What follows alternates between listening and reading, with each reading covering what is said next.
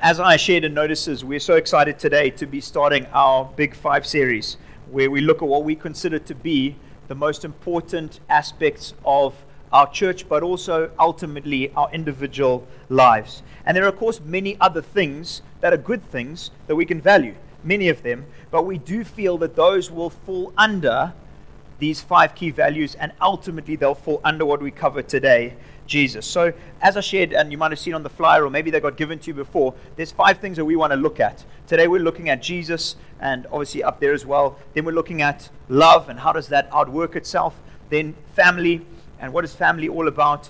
Vibrancy, fullness of what God's doing in our lives, and finally service. So we're going to go through those, but those are five things that we think encapsulate everything we stand for as a church, and ultimately that as people, or people who are Christ followers or thinking about being a Christ follower, should look to as well. For example, we hugely value the poor and caring about the poor, as does Jesus. It's one of the most important things we can care about. But if we value Jesus, if we value service, if we value love, we value family, we're going to care about the poor anyway. So we're not putting it as a key one, but it's ultimately there. We hugely value biblical preaching, but if we value Jesus, if we value service, we're really going to care about the Bible. We're going to care about speaking that truthfully as well. So there's many other values we could look at, but those are the five that we think cover all of them. So today we're starting with Jesus and valuing him above everything else. The reason why we chose this first is because I personally believe, and as a team, we really believe that he is the value that stands head and shoulders above any other value we could ever have. There isn't really a comparison. We look at it and say, these are the five values, but in actual fact, Jesus is one far greater than any other value that we can look at. And actually, it's when we value him that everything else flows on the back of it. But we're here to lift his name up today. So as a leadership team, we want to be about these and the other values that fall under them. We believe they're biblical. We believe they line up with God's heart. And if you're here today and you're exploring faith, I really believe that what we look at today and what we look at in the next four will give you a great picture of what it means to be a Christ follower. They'll give you a great picture of what being a Christian is all about. Because there's many people who just say it. And in fact, when I used to travel to schools with Zambezi Holidays, I'd go to many schools, and in an assembly, I'd say, great guys, how many of you guys here are Christians? And at a school like St. John's, you'd get about 400 who put up their hands, and the ones who definitely knew that I'm a Muslim or I'm a Hindu would keep their hands down, but all the rest would be like, yeah, I'm not any of the others, so that's me. But that isn't the case at all. It isn't. And so we're here today to share, and in the next few weeks, about what does it really mean to be a Christ follower, so all of us can be clear on that wherever we are on the journey of faith. We're always going to live out what we value. It's impossible not to live out what you value deep down in your heart, because a value is something you hold so deeply. It's a belief that will inevitably work out in what you say, in what you think, in how you act. It's impossible not to. And so actually, for each of us, it's quite easy to take a step back in our lives, and if you look at what you think, if you look at what you speak, if you look at what you spend your resources on, your finances on, if you look at who you associate with, you can very easily see what you value.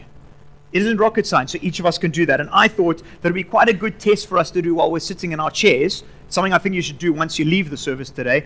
But just to think in your chairs, and it's going to be up there on the next slide, think through these, and these will show you what you value most on life. So what do you think about most? What consumes your mind? If you look at an average 24-hour day, or the last week, or the last month, and you look at what have you thought about most, it's an indicator as to what you value most. It's an indicator. It shows us. Next one, how do you spend your time?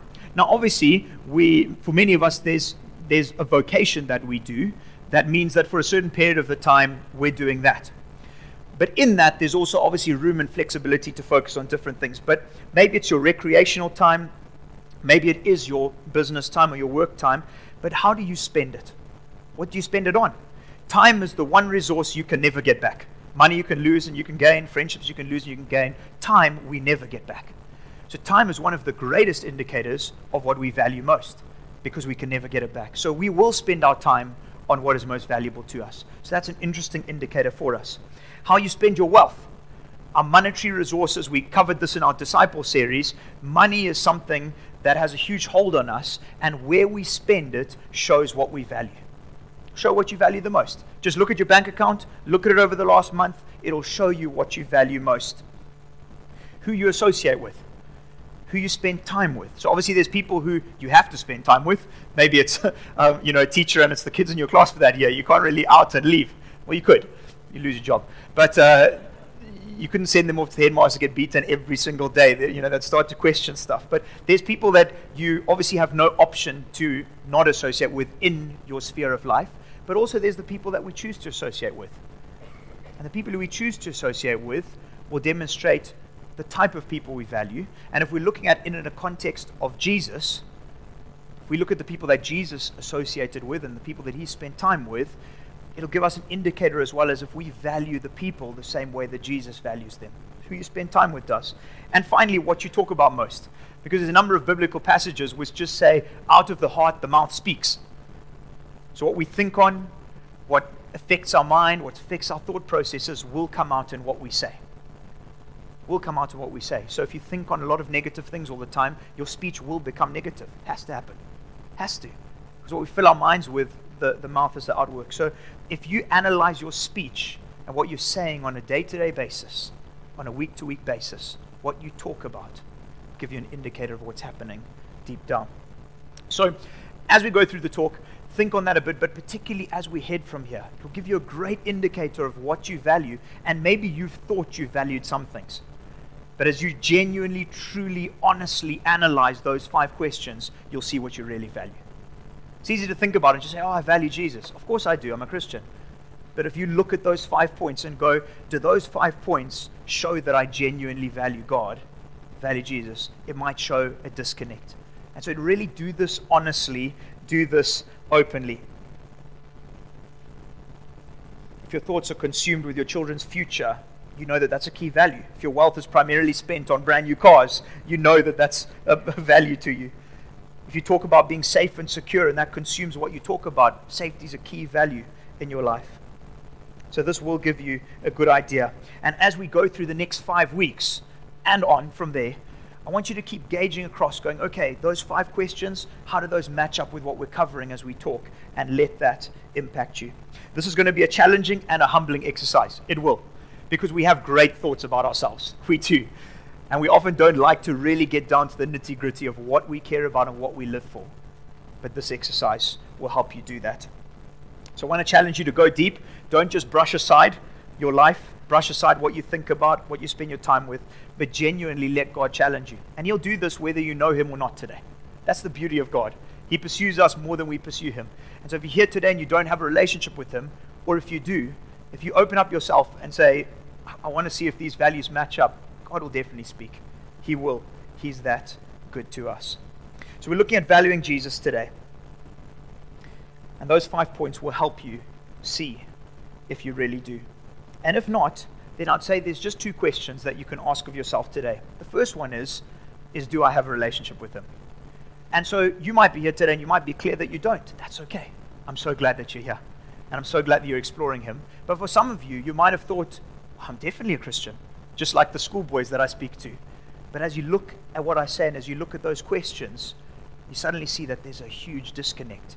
You might just need to go, maybe I've thought that I'm a Christ follower, but actually I'm not. Amazing. No better time to give your life to him. If Jesus is the primary value in your life, it'll mean that you think about him a lot. It'll mean that you spend time on things that he cares about. It'll mean that you talk about him a lot because you want to. It'll mean that you spend your money towards what Jesus cares about. It'll mean that you associate with people and have a heart for people that Jesus cares about. So it'll indicate to you what you value. And I want you to think on that as we go through this.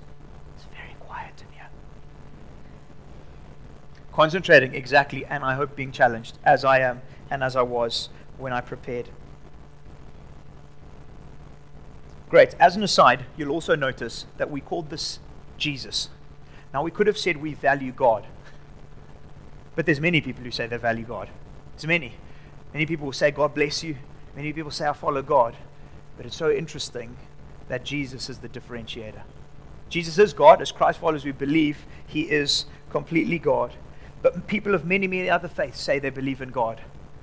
But not the Jesus that we believe in. Not the God that we believe in.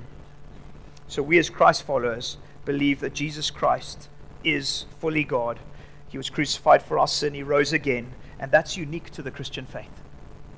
Completely unique. Jesus does not fulfill that role. He's not considered God in any other faith. And so if you're concerned at going, but all faiths are the same, they all believe in the same thing. They don't. They don't believe in the same thing at all. They don't believe that Jesus is truly God and did give his life for you and me to have faith in him. It's the line in the sand between Christians and all other faiths. It's the difference between grace and works. It's the difference between do and done. It really, truly is. There's a huge difference. And so no matter what people might have said to you in the past, don't believe it. There is an incredible difference between being a Christ follower and other faiths in terms of what we serve, in terms of what we believe. And so that's why we said Jesus, because he truly does differentiate between all. So if you have your Bibles here today, I'd love you to turn to 1 Corinthians 2. And if you don't, it's going to be up on the screen. I want to read it together. 1 Corinthians, written by a man called Paul. He was writing to the church in Corinth. So it was a place. He was writing to the church there. It was a cosmopolitan city. So it was probably a bit more like something like Cape Town. Cosmopolitan, lots of different people from different backgrounds, different faiths. But I think we can apply to Harare at the same time. Paul was someone who was incredibly studied. In fact, in his day, he was probably one of the wisest in terms of Jewish scripture. He was a man who was incredibly knowledgeable. But when he met Jesus, things changed in terms of what he thought was most important. Look at what he says here, 1 Corinthians 2, verses 1 to 5. He's talking about when he came to share his faith with the people in Corinth. And I, when I came to you, brothers, did not come proclaiming to you the testimony of God with lofty speech and wisdom. I didn't come with fancy words. I didn't come sounding cool and clever with amazing anecdotes. I decided to know nothing among you except Jesus and him crucified. I decided that the one thing that was most important in my life and is most important in my life is speaking about Jesus and what he did for me on the cross. There's many other things I could say, but this is what I hold to as my dearest thing. Verse 3, and I was with you in weakness and in fear and much trembling.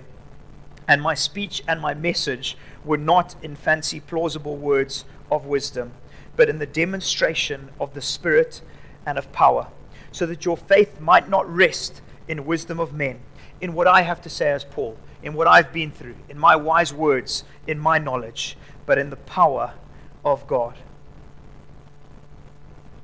I just love it that Paul had every opportunity to make himself look great. He had every opportunity to brag about the fact that he probably knew the Torah off by heart. He had incredible ability to brag in many respects about the different churches he had planted and what he had done. But he said, actually, when all is said and done, the one thing that matters is Jesus and his life, death, and resurrection. It's the one thing that holds it all together. Yes, I'm going to speak about other things, but the one key, most important thing is that. And that's why it was so exciting to hear Trish sharing about Alpha and us being able to do it, because that's what it's all about. Introducing people to the one most important thing, Jesus Christ.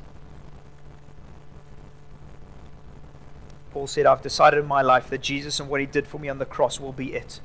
He will be what I live my life by. I rest on him for my faith, for my life, for my power, for my strength. And those were not just words for Paul. He acted on it. And there was a great cost for him. None of you would have been here a few weeks ago when Glenn Miller shared. And in 2 Corinthians 11, it talks about just some of the physical trials Paul went through because he really believed that and he stuck to his guns on it. One of the things, and it just gets thrown out, it just says in 2 Corinthians 11 that he received 5 times the 40 lashes less one. And the reason why the Jews would lash people, they considered that 40 lashings would kill a man. And Glenn shared a few weeks ago that when you were lashed, it wasn't just like, you know, a nice cane that you did at high school or just a whip. I mean, it had a piece of bone and glass and things like that in it. So as you got whipped, you pulled out all the flesh and bones. And this happened to Jesus once. Happened to Jesus once before the cross. And if any of you watched The Passion, you would have seen how horrific that is. If not, I want to challenge you to watch The Passion, because although it's a terrible thing to watch, it shows you the brutal truth of what Jesus went through for you and me. If you never watched The Passion of the Christ, they say it's one of the most accurate depictions of what Jesus went through. But it happened to Paul 5 times. He went through what Jesus went through. He went through it 5 times for this. Because he genuinely believed that Jesus was who he said he was, and he genuinely believed that Jesus died and rose again for him.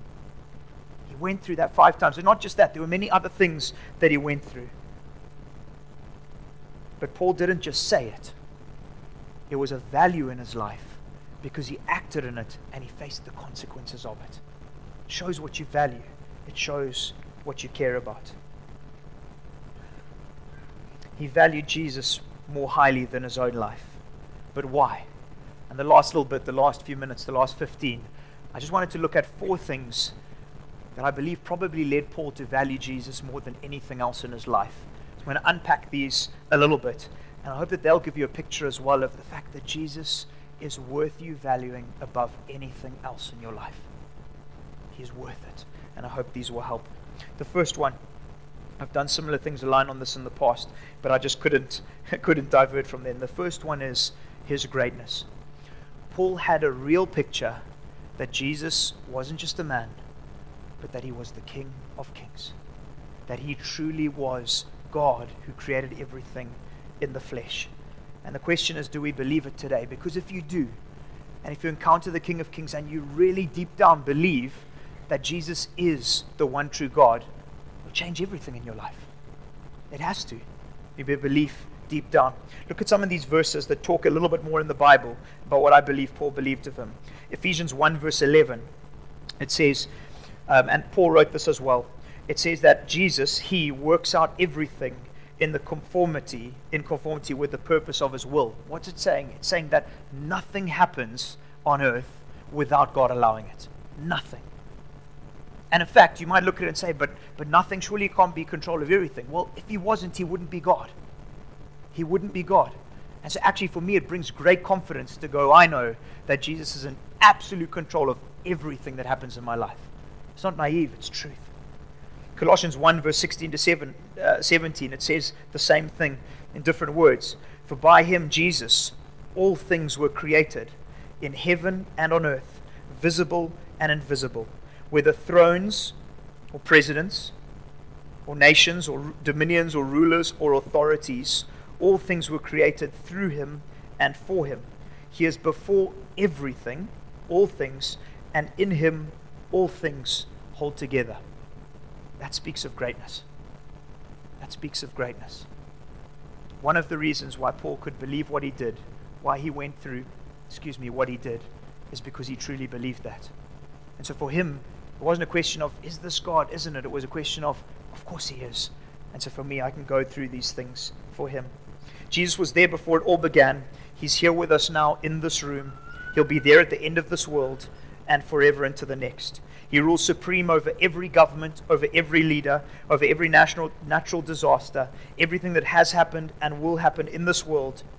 And for that reason, he should be supremely valued. For that reason alone, for his greatness, he should be supremely valued. Next one, his holiness. Next one, his holiness. Paul truly believed that God was interested in holiness, and that was the necessity and the need for Jesus to die on the cross. And if you don't believe that God is holy, and if you don't believe that there's anything wrong in your life, then you're never going to believe that you need what he did for you on the cross. My folks just have been in England and talking to family and friends.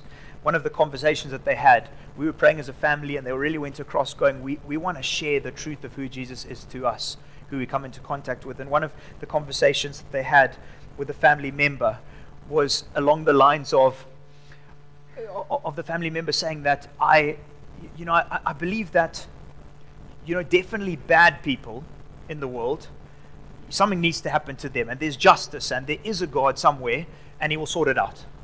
And then for those of us who are good people, it's okay.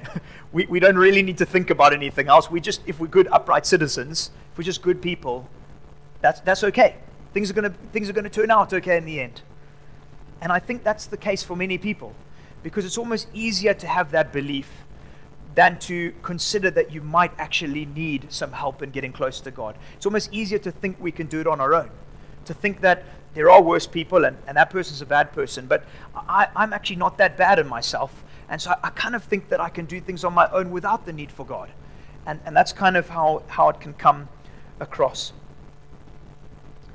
But the reality is that for me standing here, whilst I might think that I'm quite an upright citizen, if you chatted to Sarah and others who knew me closer, you would think different. But you might look on and go, oh, Craig, I'm sure he's not a bad guy. I mean, he's helping lead Harvest. But I know without a shadow of a doubt that on my own merit, I cannot stand before the King of Kings, who cannot be in the presence of sin. I cannot stand before him and say, God, you should accept me because of who I am. I know I can't, because I know he's that holy. I really do. I know he's that holy. Look at a few verses. 1 Samuel 2 verse 2. There is none holy like God, for there is none besides you. There is no rock like our God.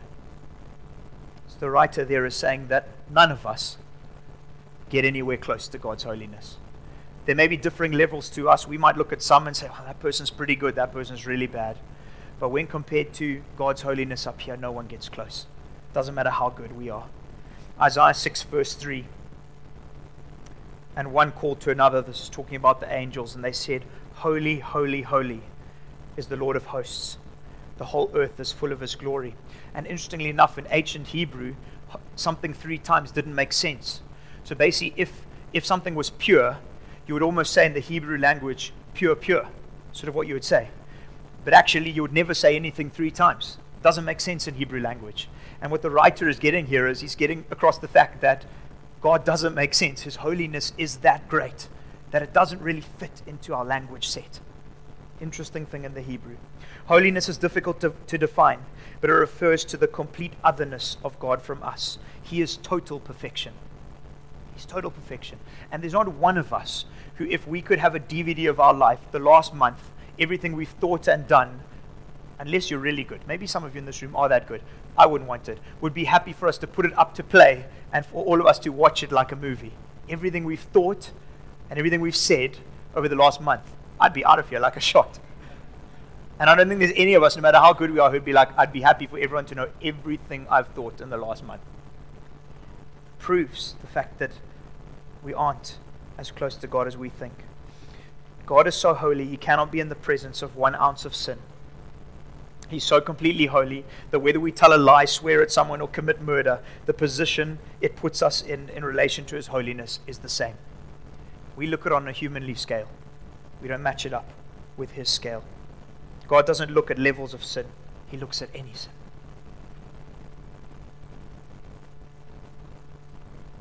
People often say about the Christian faith, how is it possible to follow a God who punishes sin? I would say very easily. In fact, I'd say I wouldn't want to follow a God who doesn't. The problem is we just don't want to look inwards and for him to punish our sin. We're happy for him to look outwards and look at others. It's just that when we look inwards, we always have a far greater perspective of ourselves than we do of others. We all want justice. We all want truth. We're very happy for the finger to be pointed at others, but not at us. We shouldn't compare ourselves to others, but to the God of complete holiness. We so often underestimate God's holiness when we overestimate our goodness. But God's not only great, he's holy. But he didn't stop at that, because if he was just great and holy, and he left us in our sin, I would say, yes, he isn't a very nice God. But he never did that. In fact, he made a way for us to know him, which proves he's not only great, he's not only holy, but it proves that he's loving. And love is like the supreme virtue. More songs are written about love, more things are written about love than anything else. We all really value love. Something we all want, something that we show, but it's something ultimately that we learn from Jesus. And so his kindness. Third thing, his kindness. This is what I believe led Paul to say, I value Jesus and him crucified above everything else. Not just that he's great, not just that he's holy, but that he's kind. Romans 5 verse 8. But God shows his love for us in this, that while we were still sinners, Christ died for us. Whilst we were far from him, whilst we weren't even in existence yet, He hatched a plan to die so that we would be acceptable in light of his holiness by what Jesus did on the cross. 1 John 4 verse 10, in this is love, not that we have loved God, but that he loved us, and he sent his Son to be the propitiation or the payment for our sins. A sin that we could never pay on our own. And I know me standing before Jesus, if he was like, Craig, the things that you thought and the things that you said, I'm sorry, I can't be in your presence because of those. I know that I couldn't make a plan on my own to say, oh, but Jesus, you know, it's okay, I'll do better in the next week. I know it wouldn't. I know that I need someone to rely on, someone who is perfect, who started in my place. God's goodness, his kindness, and his love are astonishing. It costs us nothing, but it cost him everything on the cross. And this is the differentiator of the Christian faith to any others. It's do versus done. Any other faith is about what we have to do to get into a place of making it to paradise, of being accepted by Allah. You have to do stuff. We have to do it on our own. It's about us. The Christian faith is the only one where it gets done for us as a free gift. It's the only one. There is no other faith in the world that relies upon God's goodness and grace. All other faiths rely on our own merit. Christian faith is the only one that relies on the free gift of forgiveness on the cross. What Jesus did for us, his kindness, is undeserved, but we have it. We can't do anything to earn it. We can only receive it. There's no sin that God won't forgive. There's no life that's been too far destroyed. He pursues us with his love into the darkest places and into the darkest hearts.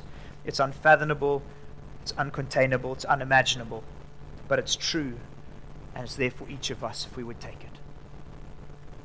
It's there for each of us if we would take it.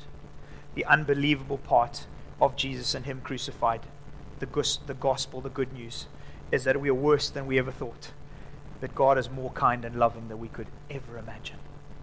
That's why Jesus is supremely valuable to each of us.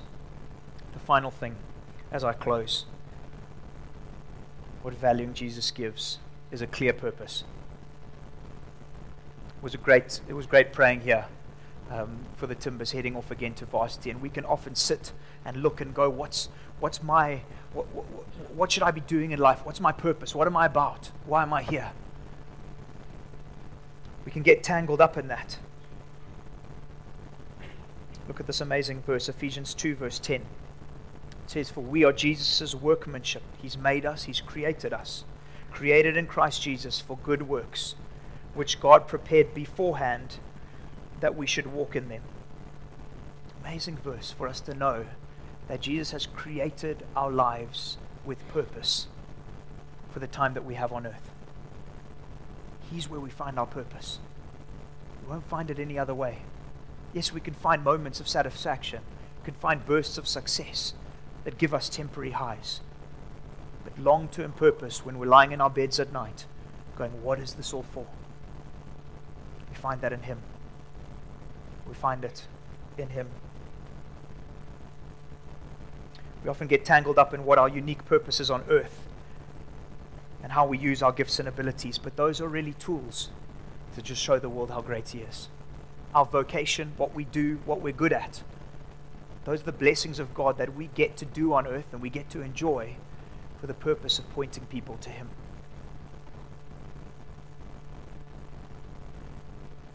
Show people, to show Jesus to the world. That's our purpose, regardless of our vocation, regardless of our income bracket, regardless of where we live. It's to each and every day ask the Lord to help us show the world that they really need to know the Jesus who's great, who's holy, who's kind, and who gives a real purpose. There's so many things that we hear about and see that stir up emotions within us, but we'll only do something about them if what we value leads us to action.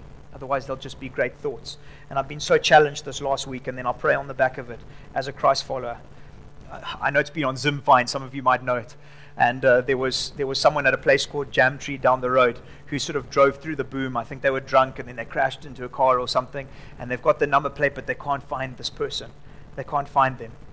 And actually, as I hear that, what stirs within me is, yes, it isn't right. That person needs to come forward. But beneath the surface, is what actually is leading the person to live the way that they're leading. What brokenness in their life is leading to live the way that they're leading, and that they actually desperately need to know Jesus. I wish I knew who the person was, so I could chat to them and say, there's something greater to live for. We hear of hurricanes that are wreaking havoc in different countries. And do we actually stop in our day to really pray that God moves, that God saves, that God protects? Do we really care? Do we really believe He's that great that He can intervene? I hope that you're praying. I hear in Zimbabwe terrible stories of over 1.5 million orphans, many people starving, and it looks almost too big to solve. But I just hear Jesus saying to me, Craig, will you be involved? If you value me, will you be involved in the smallest of ways in showing my love to the least of these? I drive along Churchill Road often. It's close to our offices. And as I drive there, there's a cross that some of you might have seen on the side of the road where a young girl lost her life after a night of partying. Breaks my heart. And each time I drive past there, I feel the Lord asking me the question of, Craig, do you care enough about the lost and broken in the city that you would share me with them? That you share me with them before it's too late? Do you value me highly enough that you'd be prepared to walk across the room in a coffee shop if I told you, that you're prepared to share with a work colleague the truth of who I am to you, and the fact that I am great and that I'm holy, but I'm immensely kind? I feel the Lord challenge me on that often. Friends, I want to see our suburbs, our families, our city, our nation, and this world reached with the power and love of Christ. And I believe Jesus is asking us as a church, and He's asking us individually this morning, do we value Him enough to show them? Do we value them enough to show them? Let's pray.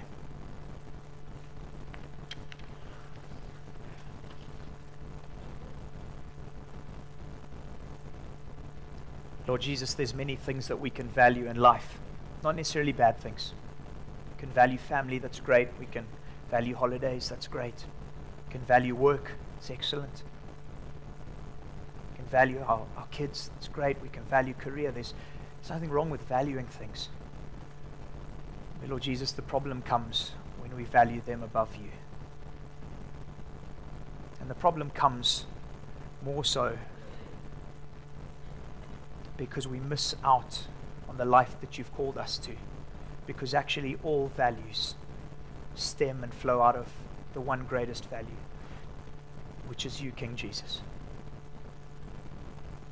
Lord Jesus, wherever we are today in this room, whether we're exploring faith, whether we have been Christ followers for a long time, but maybe our lives have become a bit stale, and maybe the place of you and the throne has changed a bit. Or maybe we know we're pursuing you with everything. Holy Spirit, I ask that you would speak.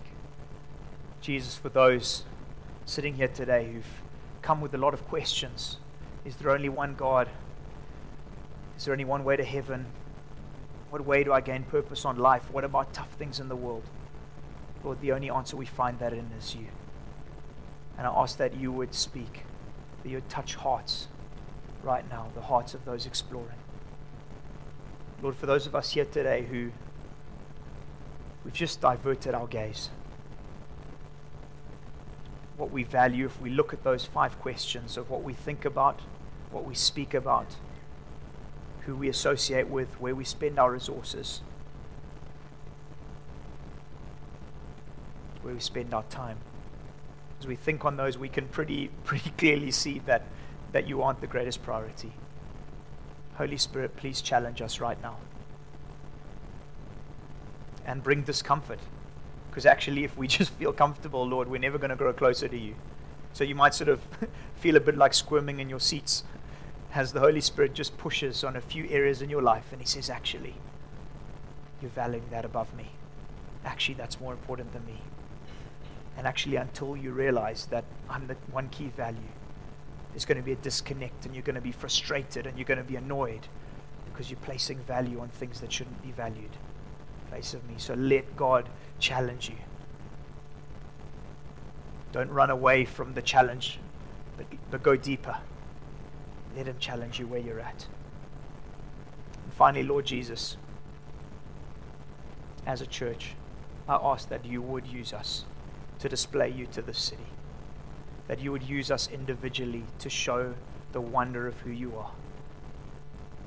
The great King, the holy King, the loving and kind King, the one who gives us purpose, that you would help us to show that to all around, that we would see a huge impact that we can have in the city and beyond as a result of valuing you above anything else. In your amazing name we pray. Amen. Amen.